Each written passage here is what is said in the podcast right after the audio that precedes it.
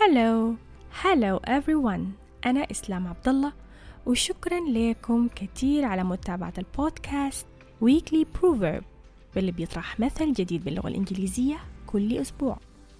إذا كنت عايز تتعلم اللغة الإنجليزية فأفضل طريقة إنك تعرف أمثال إنجليزية. ليه؟ لأنه الأمثال بتعكس ثقافة الشعوب ومعتقداتها وقيمها. في كل أسبوع من Weekly Proverb بنتناول مثل إنجليزي مختلف. بنحلله واحدة واحدة. عشان يقع لنا المثل ونستوعبه حناخد عليه أمثلة عملية على شكل dialogue عشان نقدر نستخدمه في كلامنا العادي وحياتنا اليومية. في نهاية الحلقة حنتناقش في المثل ونشوف هل أنت متفق معه أو عندك رأي مخالف. ما حننسى إننا to have fun ونحن بنتعلم. جاهزين؟ يلا بينا. مثل الليلة بيقول A hungry belly has no ears. A hungry belly has no ears. يعني شنو؟ يعني إنه البطنة الجائعة ليس لديها آذان. أو بالدارجية بنقول الجوع كافر.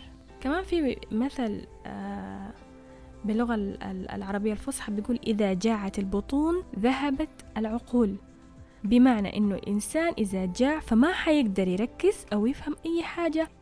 غير حوجته الأساسية في إنه يملى بطنه ليه؟ لأنه غريزة البقاء أقوى من أي حاجة تانية Practical examples Sarah, why haven't you done your homework till now? Sorry, Mom. I'm so hungry. I need to eat first, then to think about my homework.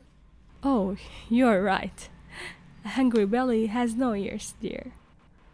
يا سارة يا بنت يا سارة مالك ما اشتغلت الواجب لحد هسي يا أمي يا أخي أنا ميتة من الجوع عايزة آكل أول حاجة وبعدين أشوف قصة الواجب دي شنو والله صحيح يا بنتي معاكي حق A hungry belly has no ears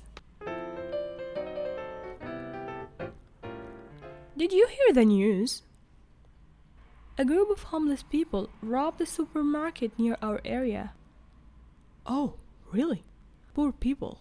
It's true that Hungry Belly has no ears. يا زول سمعت قالوا في جماعة من المشردين هنا قطعوا على السوبر ماركت اللي في حلتنا بالله يا الله يا أخي أنت عارف The hungry belly has no ears The Devil Advocate الديفل أدفوكيت هو شخص بيعبر عن رأي مخالف ومغاير عشان يثير الجدل ويفتح باب للنقاش. فأنا الليلة جاية أثير الجدل. وأسأل أنتوا رأيكم شنو؟ هل الجوع ممكن يكون سبب إنه الزول يعمل حاجات ما منطقية يسرق يرتكب جريمة يرتشي؟ وفي ظل الظروف الاقتصادية الصعبة كيف الواحد يقدر يحافظ على مبادئه بدون ما تتغير وتتأثر بسبب الاحتياج والعوز يعني؟ ولا شايفين لأ إنه مهما كان العوز فما هو مفروض يكون مبرر؟ ولا يمكن ده كلام فلسفي ساي؟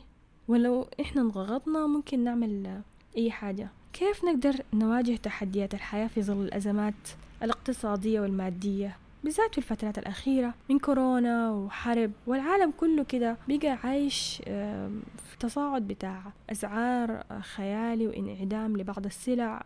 شح في المواد وعطالة بقت بقت زايدة. كيف نحافظ على قيمنا ال values بتاعتنا وحتى نحافظ على ال peace of mind حقنا يعني سلامنا النفسي. سؤال أخير هل مفروض نحكم الزول الفقران أو مش الفقران بس يعني اللي هو الزول المعدم أدخله السجن والحراسة؟ يعني النشال والمحتاج المشرد هل المفروض يتحاكموا أمام القانون؟ نفس محاكمة الزول اللي وضعه مستور أو معقول؟ يعني شخص عنده سكن؟ متوفر له لقمة عيش عنده سقف بيقدر ينوم تحته. عنده سرير دافئ بيلجأ له هل المفروض إنه يكونوا هم سواسية فعلا أمام القانون ولا هل المفروض تكون في اعتبارات خاصة لكل شخص؟ ورونا آرائكم شنو؟ وابعتوا لنا على بريد البرنامج weekly.proverb at gmail.com New words. Homeless people المشردين. Belly البطن peace of mind السلام النفسي values and principles القيم والمبادئ.